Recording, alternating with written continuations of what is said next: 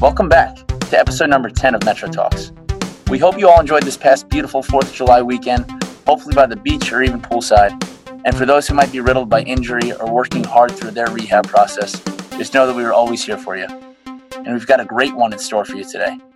I'm sure you have known someone, or maybe even yourself, who has suffered from an ACL or just a general knee injury in the past. And as you know, these injuries can take a good amount of time and rehabilitation work to recover from. Our talk today covers some specific questions many might have about the severity of an ACL injury, as well as the different approaches taken within the recovery process. Today we have with us Sammy Benjamin, who is one of our Selden location physical therapists. He has been in practice for 13 years and is soon to be the clinic director for our new Smithtown location, opening in September. He has extensive training with orthopedic, sports, and neurological conditions affecting the general and athletic population, with a specialty in orthopedic post-operative surgery rehabilitation. So, with that being said, I know the topic today we're going to be speaking about is ACL injuries. So, Sammy, why don't you start with us, uh, just filling us in on what is the ACL and where it is located in the body? Thanks, guys, for having me on. Um, basically, the ACL or the anterior cruciate ligament is in the middle of the knee, and it prevents the uh, shin bone, which is the tibia, from sliding out in front of the thigh bone, the femur. Um, so it gives you a little bit of, a little bit of stability um, when you're cutting or um, when you're transitioning, descending. Um, so it's it's a very important ligament uh, for athletes uh, and active people to have. So, in your experience, when people come to you with uh, you know this injury, what are the most uh, common occurrences of the injury? What, what is the mechanism of injury that, that you most typically see? So mo- most uh, ACL injuries um, occur actually without physical contact between athletes, um, and we call this uh, non-contact ACL injuries. And um, the mechanism of injury is, is really uh, a sudden deceleration or um, or some kind of a landing with a pivoting movement. Um, and generally, females have it. It's a higher incidence that happens in uh, female athletes than male athletes. Um, there haven't been too many studies of why. Um, I've been trying to figure this out myself. Um, I think it has something possibly to do with the, the shape of a, a female pelvis versus a, a male's pelvis. Uh, female pelvis is tend to be wider, so it puts a little angle on the uh, on the femur. So structurally, it could that could be why this this happens in females, but again, it's it hasn't been founded. Um, just a theory I have. Yeah, that's a uh, that's an interesting point. I know we were um, researching an article too, which we will linked in the show notes as well, uh, relating to that regarding female athletes. Um, so, even just speaking on athletes in general, uh, are there any sports specifically that you see might be more prone to an ACL injury? You know, basketball, soccer, football. Uh, I know there's those are some common ones. Yeah, and, and, like I said, any sports injuries involving uh, jumping, pivoting, sudden acceleration, um, generally it happens in uh, football, uh, female basketball, male basketball, female soccer, um, male soccer, um, volleyball, male and female. Um, and generally just uh, females, for whatever reason, are very prone their, uh, to their counterpart, to the males, of getting it. And in, my experience working with professional, I'm sorry, not professional, collegiate athletes um, at Dowling, uh, I had a higher incident of the female athletes there um, getting hurt throughout the years versus the males. Yeah, that's interesting. So it seems like it's a lot more of those, you know, cutting sports where you're putting a lot of pressure on, you know, the knee and mm-hmm. leg there. Yeah, and they tend to be sometimes there there's no incident, there's no contact incident. It's just the way the uh, athlete either lands or, or decelerates or accelerates or pivots. So, so with with that in mind, um, I'm assuming it's not a one size fits all sort of thing when it comes to the injury. Uh, can you talk a little bit about the levels of, of injury that you've seen with, with these ACL injuries? Yeah, um, in my experience, most people sprain their ACL due to repetitive stresses placed on it, um, on the ligament itself, and throughout their career, uh, athletic career, um, they're constantly stressing that ligament, and then um, the the last stress they put, it, finally tears the ligament, and um, that's what generally happens. Uh, it, it's not a one-shot thing. I think it's a progressive thing. Um, I think it's constant um, stress is put on through years, um, especially now because a lot of athletes have gone away from playing three sports to playing just a single sport throughout the year. So right. your your your ligaments don't have, or your body, I should say, doesn't have uh, rest. So it's constantly being stressed over and over and over for months on end. So it doesn't really um, have time to kind of recover. And um, generally, there are three grades of ACL tears. Um, a grade one injury um, includes uh, mild, mild, very mild damage um, where the ACL is kind of stretched. Um, a grade two injuries are rare, um, but they're partially, basically, they're partially torn. So they're still intact, but there's a little bit of tear in them. And a grade three is a complete um, uh, rupture where the ACL is not providing any stability at the knee at all. So just, I just want to maybe backtrack for just a quick second. Um, maybe some viewers might have this question too. Um, so I would assume you would know if you tore the ligament that has to be fairly painful. But what are some? You mentioned that it starts sort of as a sprain, uh, you know, over many years with continuous loading. So what are some like kind of warning signs that a person who may be doing one activity or one sport, what what is a maybe a way that they would feel uh, leading up to that that t- total tear uh, to let them know that hey they're putting a lot of, of stress on that on that ligament so the warning signs are having a deep or medial knee pain so it's not unstable. It's very it feels like a deep deep dull ache. Hmm. um, that's where it generally starts to feel it and then it goes away. And it comes back. And it goes away. It comes back and goes away. So people that are com- constantly uh, stressing that area of their body, they'll have those um, symptoms for uh, a sprain. So what will happen is they'll eventually um, start getting worried. They'll call their physician. Their physician will send them to an ortho, um, and they may take an MRI or an X-ray, and um, and they'll take it from there, you know, and then uh, they'll take an MRI and they'll say, uh, yeah, it's torn or it's sprained. So, and they also have some swelling too. Okay. So those are some of the warning signs. Yeah, I'm sure a lot of viewers at home might be dealing with some of these things, and maybe it might be time to get that checked out before it gets to the point where it does mm-hmm. tear. Um, so when it does tear, I've noticed sometimes, and there's actually one example that comes to mind um, so, how come when an athlete does have a, a, full rupture, some are able to get up and, and walk off right away, and others are on the ground? You can see they're just writhing in pain.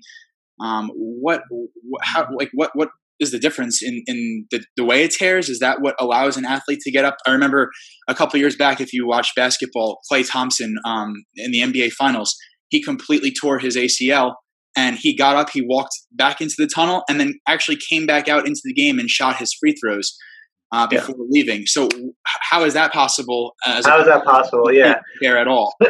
Yeah, so it really depends on the mechanism of injury. What grade? He could have had a grade two. He could have had a partial tear um, that finally tore and mm-hmm. turned into a grade three. Um, he could have had very strong legs that were supporting him. Uh, he could have been having a lot of adrenaline through the game. You know, mm. you, you hear this all the time. Athletes or or even just regular people, you know, their adrenaline kicks in and they feel no pain. You know, that that's also a possibility. Mm. Um, some have high uh, a low tolerance to pain, meaning um, he could have sprained it and he would have been agony. You know, versus the other end, you have a high tolerance for pain, and you could have a grade three rupture and be like, "Yeah, I'm fine." You know, so it, it really depends. Mm. So you don't need, um, as important as the ACL is to stabilize, you know, the, the knee joint, you can technically have it rupture and, and still bear weight and, and be able to, to walk around. So, um, at the moment, like if you're in a game like that, it's possible. Um, the next day, you may not be. Okay. You know, once your adrenaline kind of um, uh, goes away, um, and your pain receptors are like, hey, there's something wrong here. You know, the next day you may not be, but in the moment, it's possible. Hmm. It's possible. Yeah, that's interesting. I actually had a uh, a friend recently who was playing playing pickup football, and uh, you know he cut the wrong way, and he felt some knee pain, but uh, he didn't think it was too severe. And then he followed up with the doctor. It was like a week later. He ended up working, and a week later he went to the doctor and found that it was torn. You know, it was a partial tear. It wasn't too serious, but like you said, that was a pretty good example of someone who didn't think it was torn or didn't know how severe it was, and then they find out that it is torn. So that's interesting. Um, so just moving forward, this uh, after a person does injure their ACL, uh, what can they expect? Is surgery always necessary? So surgery isn't always necessary. Um, when it first happens, they can expect uh, edema, which is swelling, inflammation. Um, they're going to have a little bit of less uh, ability to bear weight on the injured area. They're going to have less strength. Um, the balance is going to be affected. Um, their knee is going to be a little bit unstable. Um, they're going to have diminished range of motion. Um, they're going to have pain with stairs and, and, and um, walking. Um, like I said, surgery isn't always necessary. Uh, it really depends on the age of the person, the activity level. most surgeons don't really operate on torn ACLs of older adults. Um, there's a guideline of 45 and older, they won't really do it. Um, and most most people uh, uh, they generally perform it on are athletes, younger people, and people that are that have high level activities. If they're uh, skiers um, in their 30s or early 40s, they'll do it. But generally, it's the uh, athletic population that they they really do the surgery on. That's interesting. I've heard that before. Why is it that you think that um, the older population they you know might tend to not operate on them? Uh, I know you said like 45 and older. Is that just because you know the stigma that you're older, you can kind of just get through it and not put as much pressure on it since you're moving less? Or you know, I know you said athletes, they're definitely going to want to operate on it um, yeah. because they're going to put more pressure on it.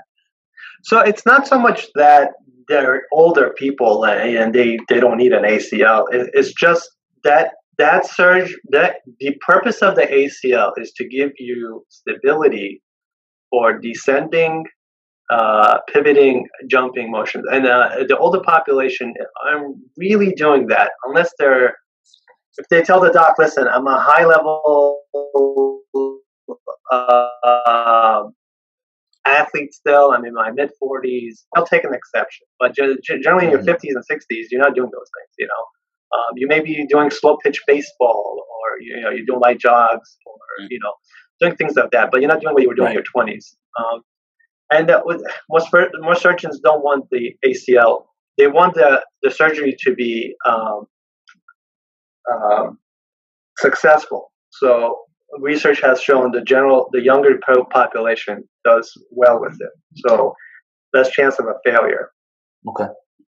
I think yeah. that's interesting. I think that's kind of what i was alluding to before um, that it's just fascinating that as important as it is structurally to the knee uh, you really don't it could rupture and you could realistically live a normal life um, assuming you're not a high level athlete and, and, and still be able to walk around and, and you know have normal function without it so I think that's pretty interesting um, from that perspective. So, okay, we've talked a little bit about how how you get injured and, and now the options after the injury. Sometimes surgery, sometimes it doesn't get repaired. So, I would imagine that physical therapy, either way, whether it was operated on or not, is going to be a very important and crucial step to a person's recovery.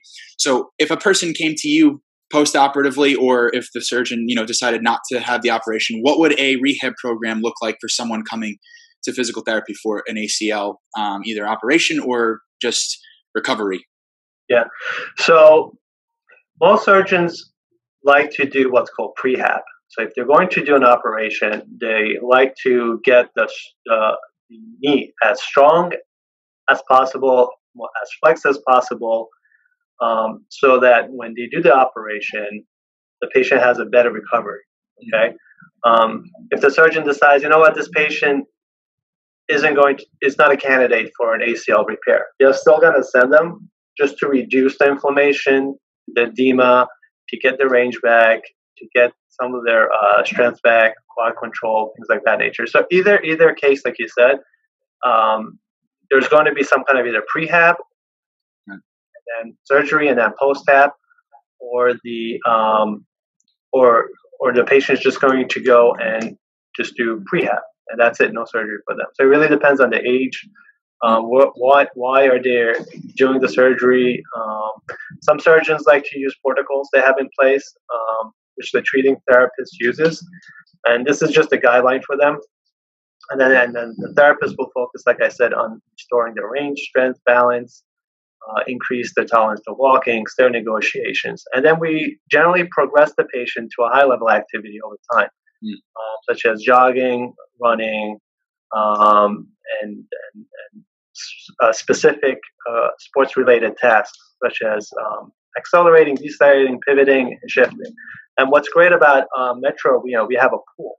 So the pool is fantastic for athletes because it, it, it can do things with uh, gravity being a little bit uh, not a factor.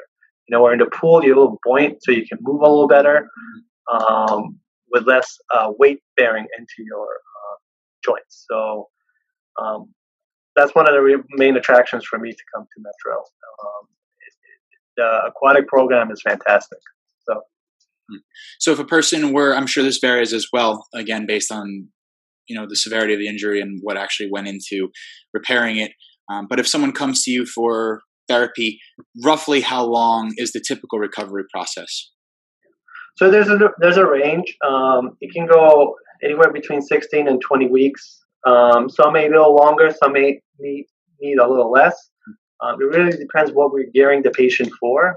Um, if they're a high level act, uh, Division one athlete or two athlete, if they're training for a sp- specific sport, they may need a little bit longer. If um, they're just a general population, they may little less. So it really depends. Okay, and I know you spoke about you know kind of getting back to things after rehab is over, um, but again, once that does end, what is the likelihood of re-injury? Uh, we've heard in the past that the other leg might be more susceptible to an ACL injury or just a knee injury in general. Um, is there any truth to this at all? Re-injuring is, I would say, is low as long as the patient adheres to the protocol uh, and completes their rehab program. Um, and then once they're done, they got to use their uh, sports brace. Um, you know, I, have used DonJoys in the past; they're great. Um, so as long as you know you, you listen to your doctor, your therapist, you do your rehab, and you do smart things, you'll be fine. If you, I don't know, if you if you don't listen too good, then you got to learn the lesson. So, and that it, it, has happened. You know, it, it's not to say that it doesn't happen. Um, I don't want people to get a false sense that once the ACL is repaired, that they're undestructible. You know, um, sometimes they fail and they have to go in and do it again. But you have to be smart, and you got to listen to your profession uh, professionals and do the smart thing.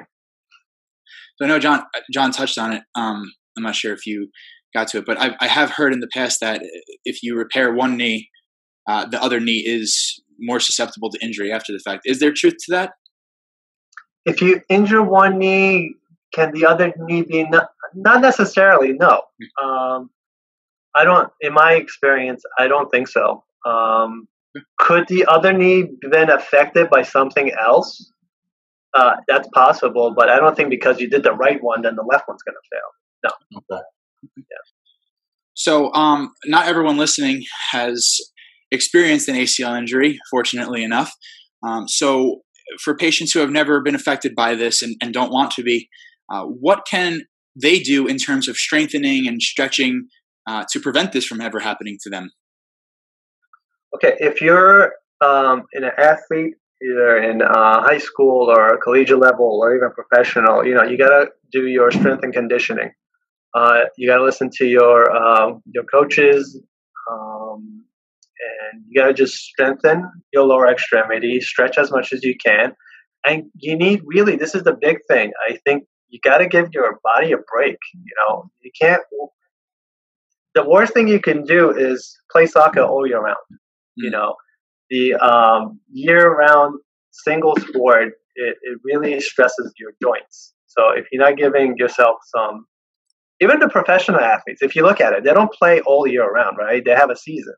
And then they take some time off, and then um, they start training again. But they're not playing, you know, 365 days out of the year. They're not playing the same sport.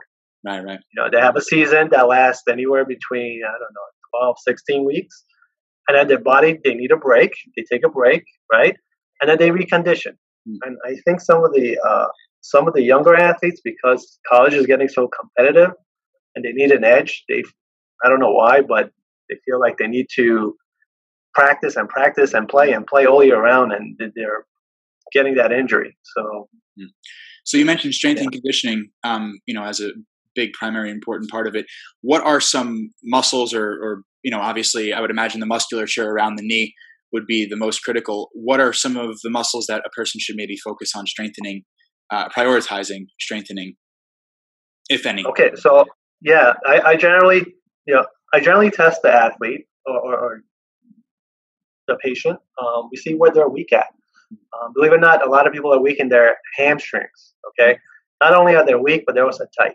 So um, we work on lengthening the hamstring, strengthening it.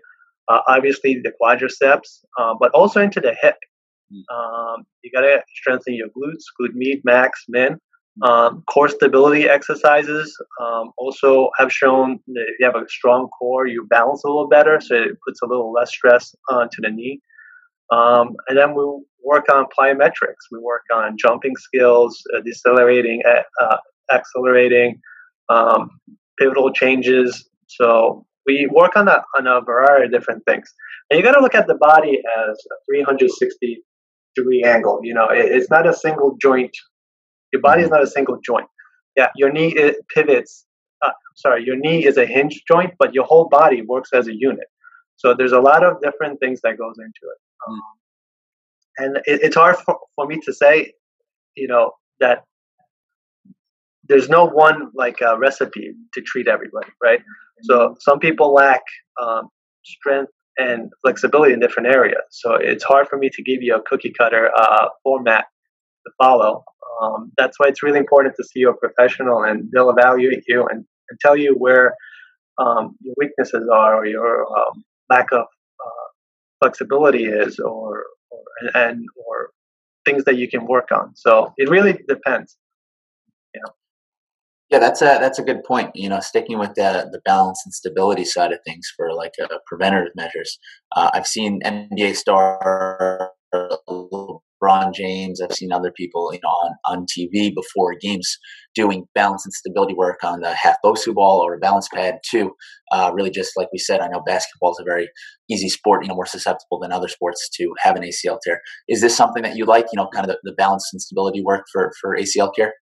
Oh, 100 percent. I mean. Uh, a majority of what we do is balance and stability, right? If you're walking, you're basically when we walk, we're trying not to fall. That's what we're doing, right? And if you ever seen a baby, what does a baby do when it starts to walk? Mm. Falls right over. It falls right over. He has no balance or stability, you know. So he has to learn how to use his core stability muscle again, right? So, um, so that yeah, that's exactly what we do. We work on all those high level things. So. Okay. All right. Great. Well, uh, I think that covers most of it here for us. Um, Thanks for joining us today, Sammy. I know you're in between patients right now in the Selden Clinic. Uh, if if anyone did have any questions for you or want to reach out to you at all, uh, what would be the best way to get in touch with you? I know you also have uh, an Instagram too, your own handle that you post some uh, some quality content on as well. If you want to share that yeah. with us. So my my Instagram is really easy. It's called uh, Sammy Metro PT. Um, I just put like um, stretches of the day or context that you know patients would like to see. Hmm. Um, I'm currently at our Selden location. Um, the number here is 631 732 9046. Uh, my email is sbenjamin at metropt.com. And um, we're also, like like John said and Matt said, we're um, excited to open our new location in Smithtown um, in September. Uh, I'll be the director there. Uh, it's right on Main Street across from LA Fitness. So um, hopefully we'll have some kind of open opening ceremony, like maybe an open house, something mm-hmm. of that nature. And um, please come. Yeah, absolutely. Um, as always, we'll have uh, Sammy's info linked in our show notes at the end there too. So if you want to check him out or get in touch with him, feel free.